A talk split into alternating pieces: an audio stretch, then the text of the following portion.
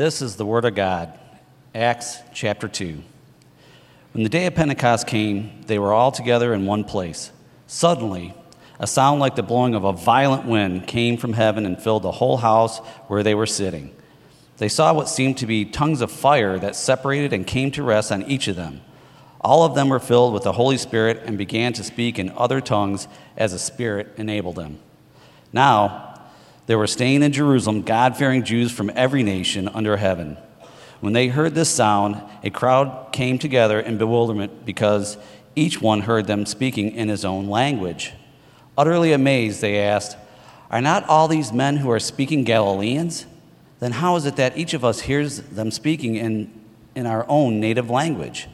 Parthians, Medes, and Elamites, residents of Mesopotamia, Judea, and Cappadocia Pontus and Asia, Phrygia and Pamphylia, Egypt and the parts of Libya near Cyrene, visitors from Rome, both Jews and converts to Judaism, Cretans and Arabs.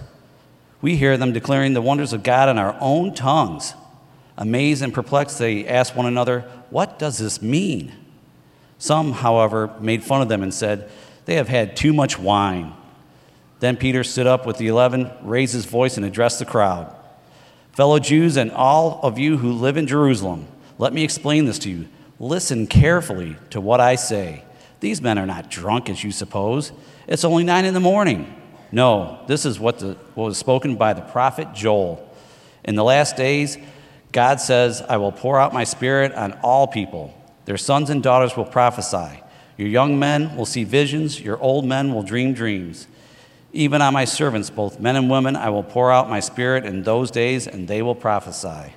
I will show wonders in the heaven above and signs on the earth below blood and fire and billows of smoke. The sun, will be, the sun will be turned to darkness and the moon to blood before the coming of the great and glorious day of the Lord, and everyone who calls on the name of the Lord will be saved. Men of Israel, listen to this. Jesus of Nazareth was a man accredited by God to you by miracles, wonders, and signs, which God did among you through him, as you yourselves know. This man was handed over to you by God's set purpose and foreknowledge, and you, with the help of wicked men, put him to death by nailing him to the cross. But God raised him from the dead, freeing him from the agony of death, because it was impossible for death to keep its hold on him. David said about him, I saw the Lord always before me, because he is at my right hand, I will not be shaken. Therefore, my heart is glad and my tongue rejoices. My body will live in hope, because you will not abandon me to the grave, nor will you let your Holy One see decay. You have made known to me the paths of life. You will fill me with your joy in your presence. Brothers, I tell you confidently that the patriarch David died and was buried and his tomb is here to this day. But he was a prophet and knew that God had promised him on oath that he would place one of his descendants on his throne. Seeing what was ahead, he spoke of the resurrection of the Christ, that he was not abandoned to the grave, nor did his body see decay. God has raised this Jesus to life, and we are all witnesses of the fact. Exalted to the right hand of God, he has received from the Father the promised Holy Spirit and has poured out what you now see and hear. For David said, for David did not ascend to heaven, and yet he said, The Lord said to my Lord, Sit at my right hand until I make your enemies a footstool for your feet. Therefore, let all Israel be assured of this God has made this Jesus, whom you crucified, both Lord and Christ. When the people heard this, they were cut to the heart and said to Peter and the other apostles, Brothers, what shall we do? Peter replied, Repent and be baptized, every one of you, in the name of Jesus Christ for the forgiveness of your sins, and you will receive the gift of the Holy Spirit. The promise is for you and your children, and for all who are far off, for all whom the Lord our God will call.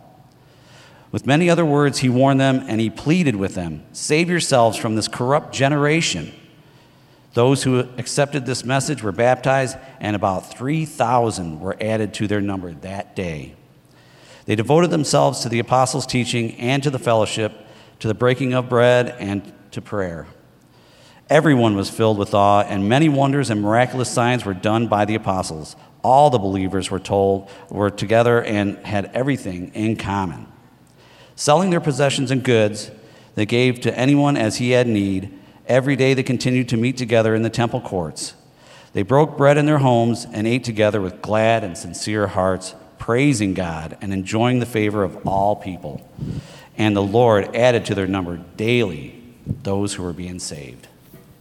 All right. Thanks. That's our de- Deacon Dave. Thanks for that. There's a lot of hard words in that passage, so appreciate that. You know, the scriptures say to devote yourself to the public reading of Scripture. So that's what we're doing each week. We're reading a chapter from the book of Acts that we've been going through. And if you're new, welcome. Glad you're checking us out. Hope you'll keep returning. We want you to know that God's the one who designed the church. It was his idea. He has a purpose for it. Jesus is the head and the founder of the church. And so I, would like to get an idea how many people have some sort of church involvement or attachment to some other church before South Point? Let me see your hands involved in some other kind of church. All right, a lot of you. How many of you, though, would say pretty much your only real attachment has been to this church, South Point? Let me see your hand. All right, good number of you as well. All right, because see, the way it typically works is whatever your church experiences, the first one is the one you think church ought to be, right? Like the first one is that's church, that's the norm, that's the way it should be. And you know, a lot of a church, parts of it are simply cultural traditions and personal preferences, but there are other parts where God has laid down a blueprint for us, a pattern for us to follow. And we see that in the book of Acts. That's the history book of the early church, what the first Christians did. And if you missed the message last week where we started off in Acts chapter 1, you can go back and watch it online or listen to the podcast. But you remember we left off with the disciples in Jerusalem. Jesus has just ascended into heaven. He told them to hang out there in, the, in, in Jerusalem until they had received the Holy Spirit, the power of the Spirit. And so now here it is. It's 10 days later. It's called the Day of Pentecost.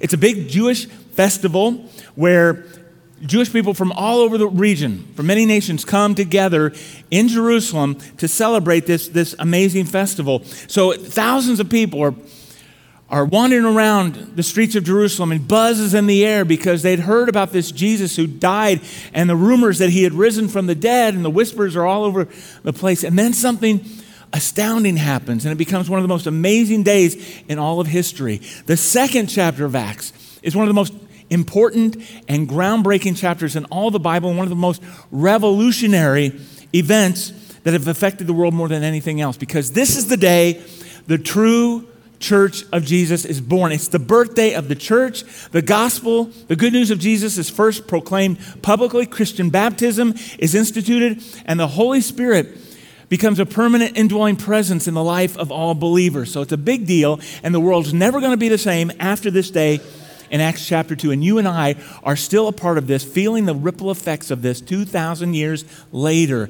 In this incredibly important chapter, we're going to see the three marks of what the church should be. And those three marks are also three resources that were given to help us grow and to live for Christ. They are the Holy Spirit, the gospel, and the church. So let's look at those. First, the Holy Spirit. Who is he? Well, he's a person. He's not an impersonal force. He is the third person of what the Bible calls the Godhead, which means that there is one God in three persons. Christians uniquely believe that there's one God in three Father, Son, and Holy Spirit, and that they're all equally God, and that's difficult for us to understand and grasp because there's no one else like that. We can only be one person in one being, and yet it's taught in Scripture and it's foundational to our understanding of God, especially being a God of love. Because, see, He has eternally existed in a relationship of three persons sharing this, this love within one being. And while they all three share the same attributes of being God, they each have a different, distinct role. What's the role of the Holy Spirit? Well, Jesus tells us, he tells his disciples in John 15, 26, that when the counselor comes, and that's another name for the Holy Spirit, whom I will send you from the Father, the Spirit of truth, who goes out from the Father, he will what? He'll testify about me. So, see, the purpose of the Spirit is to point us to Jesus. Now, there's lots of churches that are very spirit oriented, right? It's all about the focus on the Holy Spirit, the Holy Spirit. But notice the Spirit isn't here to draw attention to himself, but to point to and exalt Jesus Christ. And so the Spirit is here to convict us of the truth of our sin and that we need a Savior, the truth of who Jesus is, and He shows us that truth through His Word, okay, through Scriptures. Now, when the Spirit arrives on the day of Pentecost in Acts 2, this isn't the first time he's ever been around. I mean, you see him in the Old Testament, but it's pretty rare, and it's for special occasions. The, the Spirit didn't descend on all people in the Old Testament, but just a few at select times for specific purposes. For example, the Holy Spirit came upon Samson so that he could fight a battle, right? Or he came upon Isaiah so he could prophesy, or upon Moses or David so they could be good leaders. But he never uh, indwelled them permanently in order to make them more godly. That wasn't his role back then. In the Old Testament, see, you have these laws. God gave laws, these high moral standards. The problem is nobody could ever follow them because all we have is our own weak and corrupt willpower. And in our own power, we can never please God. We need a power beyond ourselves, a supernatural power. And that's what the Holy Spirit does for us. Because in our own strength, in our own sinful nature, we're dead. We can't do anything to please God. That's why the Spirit comes and brings life to us. He enlivens and empowers us to live for God, to grow and become like Christ. And so that's very unique to this Christian age, this Spirit age, where He indwells every believer permanently. You know why? Because God doesn't ask us to do something that He doesn't empower us to do. See, people will often put off becoming a Christian because they say, Well, I don't think I can live up to what God expects of me. I, I think I need to clean up my life first and then I'll become a Christian. And that's exactly the opposite way that it works. You can't clean up your life first on your own. First, you put your trust in Christ, and then you receive the Holy Spirit who helps you start making the changes that you need to make. So, we need His power, and it's absolutely essential, according to Paul, the apostle, in, in Romans 8 9. He says, If anyone doesn't have the Spirit of Christ, then they don't belong to Christ. And that's why, ever since the Spirit's arrival in Acts 2, when he announces his arrival with these supernatural phenomenon to draw a crowd from all the thousands of people there in the city from all over the world and gives these miraculous signs in order to gain a hearing so people pay attention and they'll know this, these miraculous signs are evidence that this message is from God.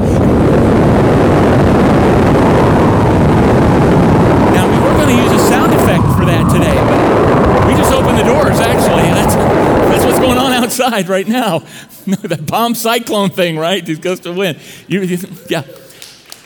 No, it, see, that's, that's what was going on back then, is you could hear the sound of a violent raging wind, but there was no wind. So that would like get your attention, wouldn't it? So that, that, that fills the room, and then all the crowd starts gathering around outside going, what is going on around here? And, and, it's no coincidence that God uses the sign of wind because Jesus earlier will compare the Holy Spirit to wind. In fact, the same Greek word for spirit is the same word for wind or breath. Look what he says in John 3 8. The wind blows wherever it pleases. You hear its sound, but you can't tell where it comes from or where it's going. And so it is with everyone born of the Spirit. See, so you can't see the wind, but you know it's there by the effects, right? you see all the junk blowing all down the street today, right? And the trees and the leaves and everything. You know the wind's there. Same way with the Spirit is you can't see the Spirit. But by faith, we know He's there because we see the effects. We see the changes He makes, the way He transforms us. We know He's real. Now, the other phenomenon beyond the wind was tongues of fire hovering above their heads. So it's like these tongues in the shape of a flame that came to rest upon them. And I think that's because you see not only wind, but fire as a symbol of power. Remember in the Old Testament, God's fiery presence came down on Mount Sinai to meet with Moses, and the pillar of fire came up on the tabernacle, and it filled the temple. But now, in the age of the Spirit, God no longer lives or dwells in these buildings made of stone, but He lives in us. We have become His temple. We have become his mobile tabernacle, see? So we don't ever have to take a trip to the Holy Land. We don't have to travel to some sacred place like Mecca because wherever we go, the dwelling of God goes. We are his temple. He goes with us wherever we go.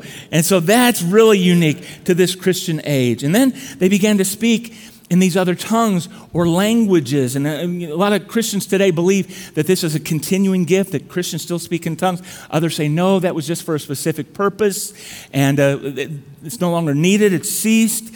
And that's a very controversial issue for a number of reasons. And one of them is what you see going on back in Acts chapter 2, those kinds of tongues are very different from what you see being practiced today by Pentecostal and charismatic Christians, that, that, which is more of like an unknown, nobody knows what they're saying kind of tongue. So it's a continuing debate. And listen, while I don't share the view of Pentecostal and charismatic Christians. You know what? There are a number of people at South Point who do, and people all over the world who do, and we all get along because we worship the same Lord and we keep the unity of the Spirit because the emphasis is never on the gifts of the Spirit of prophecy and tongues and administration, leadership, serving, and mercy, but it's on the fruit of the Spirit. He produces love and joy and peace and patience and gentleness and all those other Christ like qualities. And that's the most important thing. But let's note a couple things here, because what's being spoken of here in Acts 2 isn't some kind of unknown angelic prayer language that nobody could understand. These are actual human languages that they're speaking. Well, so, what's the big deal? What, what makes that miraculous? It's because the speakers didn't know the languages, they had never studied those languages before. But they're given the languages so that they can speak to this crowd, get the message out to this international, multilingual group of people. I mean, that's the beautiful strategy of why Jesus says, wait, wait, till, wait, wait here in Jerusalem. Don't, don't go out there today. Wait, why? Because I'm going to bring people from all over the world to hear this message, and you're going to talk to them in their languages, and they're going to take it back home with them. And that's how we're going to get the message out really fast. All right, brilliant. So that I can see that kind of miraculous gift still being needed in some extraordinary mission, missionary kind of situations today. But whatever kind of private prayer language some practice today, that's not what's going on here.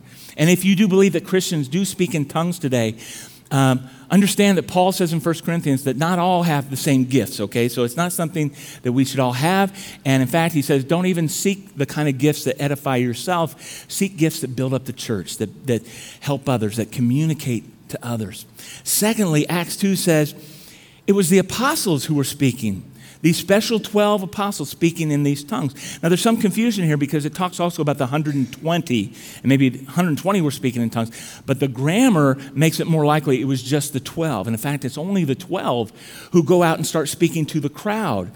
And uh, they're the ones that Jesus promised that they would be baptized in the Spirit, immersed in His presence and His power. And they're the ones doing all these miraculous signs to th- confirm their message. In fact, we find out later in the book of Acts that they're the only ones that could go someplace and lay their hands on people and they would receive those kinds of miraculous gifts as well.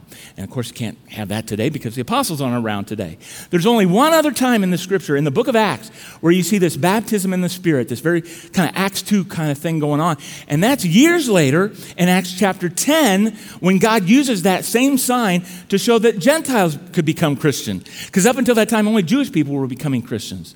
So I just want to make sure we never confuse this special, unique baptism in the Spirit event that happened twice with Christian baptism, which we all are called to experience, right? Jesus said that we all need to be born again, born of water and the Spirit, right? And that we all share this one Lord, one faith, one baptism. So you see, the Christian age is not only the Holy Spirit age, but it's the gospel age. Okay, because this era of the gospel began when this crowd, who's, you know, uh, have, have a mixture of amazement and skepticism, like, what is going on here? That's when Peter kind of rises up from among the 12 and starts proclaiming the gospel for the very first time this message of Jesus dying for our sins, rising from the dead. I mean, the, the word of God tells us the gospel today. We don't have Peter here to tell us personally, but we have his words in Scripture. So the word of God is a major resource that helps us grow and become more like Christ. And all of Scripture is God breathed, but the gospel is the heart of it all. And the one verse that's often used as a summary of this gospel message is John 3:16, which you may know, right? For God so loved the world that he gave his one and only son, so that whoever believes in him shall not perish, but have eternal life.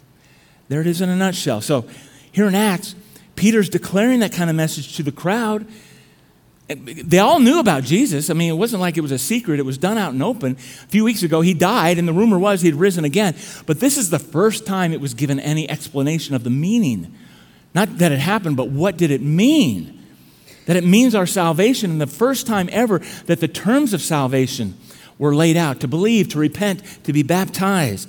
The time had finally arrived. Peter refers back to the Old Testament prophesying that this would happen, that this would be the beginning of the last days. This day is the beginning of the final era, the Christian era, the church era, the gospel era, the era of the outpouring of God's Spirit on all his people. And this era will culminate on another day that's yet to come when Jesus returns with cataclysmic signs in the cosmos, the sun turning dark and the moon turned blood red, and then the end will come.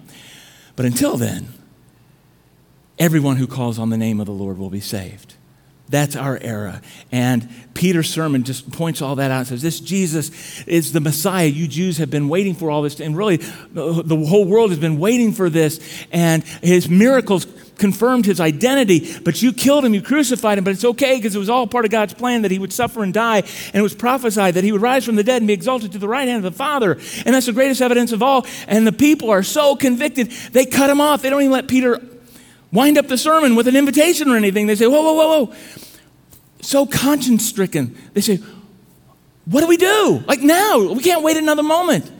And that's the most important question you can ever ask in your whole life is what do I do? What do I do to get right with God? How do I respond to this? This news, this message? And Peter replies in Acts 2:38, "Repent and be baptized every one of you in the name of Jesus Christ for the forgiveness of your sins, and you'll receive the gift of the Holy Spirit." Say, wait a minute, why didn't he just say, believe in Jesus, right? We're just told, we're just supposed to tell people believe in Jesus. No. Why not? Because they already believed. You didn't have to tell them to believe. They're cut to the heart. What do you do? You take somebody where they are and you lead them to the next step. So for somebody who doesn't know anything about Jesus, yeah, you tell them believe in Jesus. But for somebody who already does, you say, repent. Repent be baptized. See, because belief isn't enough. I know we're told all the time, all you got to do is believe. That's it. Demons believe, demons aren't going to be saved. You got to believe enough that you're willing to act on it. And that's what repentance is. Be willing to turn to Christ and change my life. Say, I've been going the wrong way. I need to do a turnaround here. I confess that I'm a sinner, that I've lived in unbelief and disobedience to God's law, and I'm ready to turn. That's what saving faith is. And saving faith also includes baptism. You say, well, wait a minute. Uh, uh, why didn't Peter just tell him, hey, all you need to do is pray the sinner's prayer? I'll tell you why, because that's nowhere in Scripture. You never see that. What you do see throughout the book of Acts is people being baptized. That's the response. Because that's what Jesus told us to do in the Great Commission. Remember? Go make disciples of all nations. How? Baptizing them in the name of the Father, Son, and the Holy Spirit. That's what we do, because that's what they did. We're still doing it. Jesus promised, He who believes and is baptized will be saved. So baptism always immediately follows belief. That's the biblical pattern. And baptism was an immersion in water. It's not sprinkling, it's not pouring, it's plunging, it's dunking, because that's what the word means. It's a Greek word, and it means nothing other than immerse.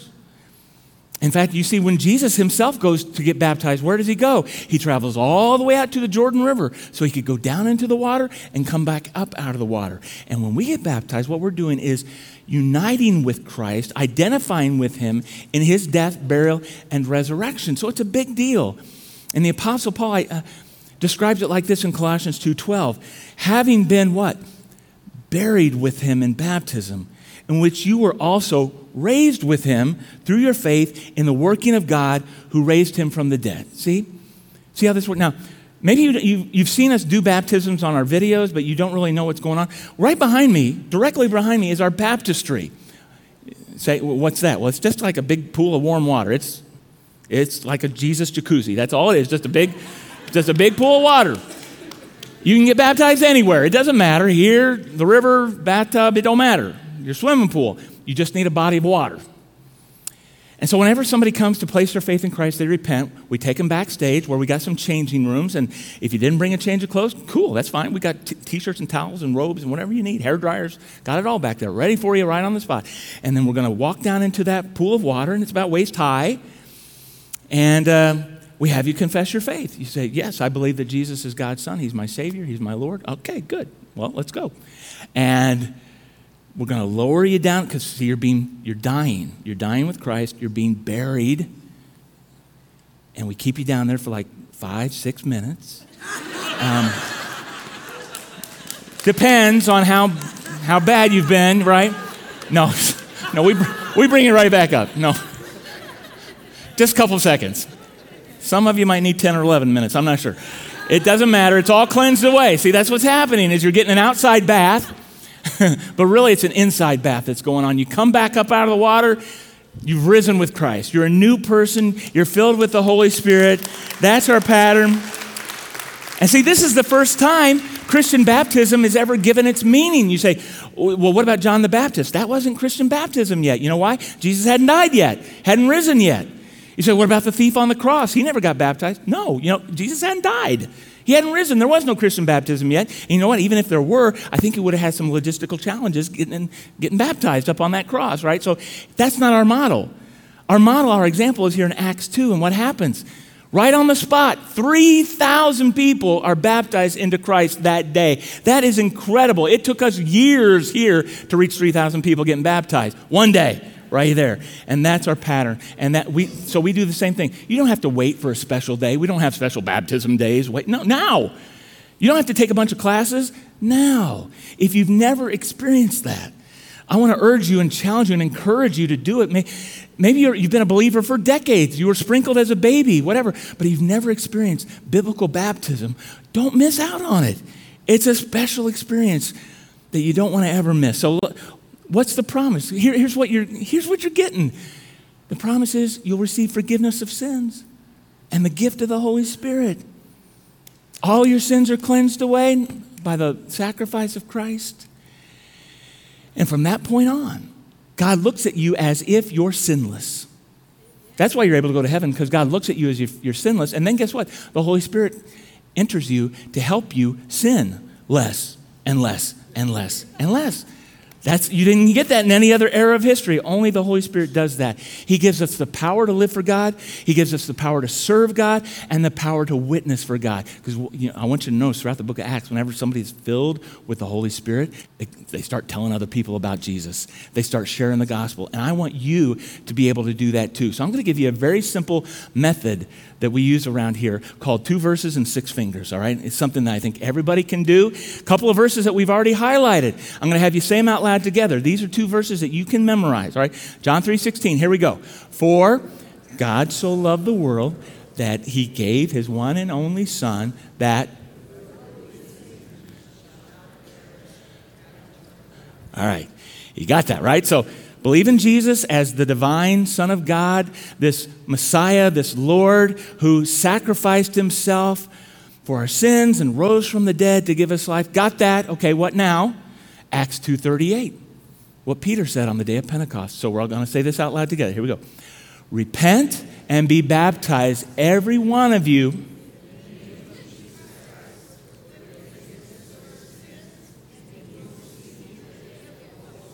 All right, you got it. So John 3:16, Acts 2:38. Now, from those two verses, there are three things we're called to do and three promises that we receive. What are we called to do? Believe, repent, and be baptized. Okay, got it? Let's say it with me. Believe, repent, be baptized. All right, what are the three promises we receive? Forgiveness of sins, the gift of the Holy Spirit, and eternal life. Let's say it together. Forgiveness of sins, the gift of the Holy Spirit, and eternal life. There you go. That's it in a nutshell. That's the plan of salvation. Now you know how to tell somebody to come to faith in Christ. That's it. Now, what's the result of those 3,000 people responding to the gospel and being baptized? The church is born. God adds them to his church. See, we don't get baptized every time we join a local congregation. We get baptized once as we're lowered in water, we're filled with the Spirit, and we're added to the universal church, all at the same time. That's what 1 Corinthians 12 13. Paul says we're all baptized by one Spirit into one body. And that's the third mark of the Christian era and the third resource that we're given to help us grow and live the Christian life, and that's the church. Jesus gave us the church and we each need to be a part of it because it is the visible family of God, body of Christ, temple of the Spirit, and holy nation. All right? And so that's why we need to be a part of it because church is not something you go to, church is something you are. God has empowered us to be His church wherever we are. And you can't really be His church until you belong to a community, until you are part of a local congregation where you can function as the church and express your commitment to Christ, connection to one another, and contribute to the world because we're all on mission together, sharing the gospel. All right, listen. Not every group that claims to be a church of Christ really is. You understand that, right? There are some false churches out there. We're warned about that, that preach a different Jesus, that preach a false gospel, that do not follow the Word of God, but instead teach human traditions and opinions and secular philosophies. And there are cults out there masquerading as Christian, using a lot of Christian lingo, but denying the deity of Christ and the gospel of grace. So be cautious of that. And not every person who attends a genuine church is a genuine believer. Because Jesus warned us there would be false teachers and false Christians and people who are really good at deceiving themselves, at good at playing at religion, but not having a personal relationship with Christ. So you got to examine yourself and make sure that your trust is completely in Christ and not in yourself, your works, your ideas, some religion. It's all about Jesus. So the big idea is the Holy Spirit enables us to live for Christ and be his church.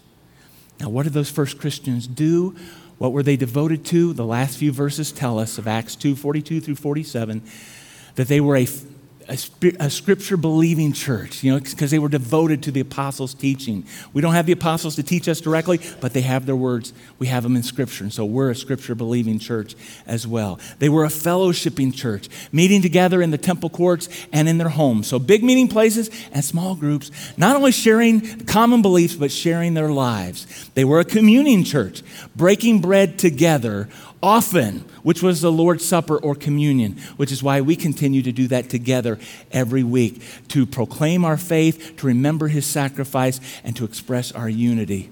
They were a praying church, not just reciting religious, ritualistic words, but heartfelt communication with God because prayer invites God's presence, produces a spiritual atmosphere, opens doors, breaks down barriers, and advances the cause of Christ.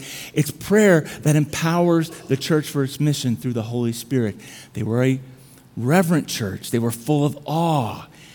Full of awe. And, you know, don't you think if more people would sense the presence of the Lord among us, church wouldn't be such an awful thing to them? It would be an awesome thing. It would be, you know, I'm so glad we have great, talented people leading us in worship, but I never want anybody walking out of here saying, Whoa, that was awesome. I want them to say, Whoa, God is awesome. That's awe, that's reverence. They were a joyous church because it shouldn't be dry, dull, depressing because Jesus is alive and God is here. So it should be glad, it should be exciting. I'm not talking about being phony and hyper emotionalistic, but the joy of the Lord is our strength. And they were a giving church. They were very generous in meeting needs, even to the point of sacrificing their own possessions. And nobody forced them to, nobody taxed them to do it. They voluntarily did it because they considered it a privilege and a partnership with God, and they were a harmonious church because the church began in harmony. But over the centuries, it has been devastated by division, which distorts our worship and and muffles our message and cripples our ministry and stunts our growth because God cannot bless a church full of people stirring up trouble through gossip and slander and bickering and bitterness and dividing over disputable matters. The golden key to church health and growth is to keep the unity of the Spirit through the bond of peace. And they were a growing church because God was adding to their number daily those who were being saved. They were an alive church, and that's the kind of church we want to be, the kind of church we want to see restored, the kind of results we want to see today. And so we would love to have you be added to this church home right here. If you don't have a church family, we'd love to have you be a part of this. To experience these promises of God, we want to be a resource for you to help you grow and live for Christ.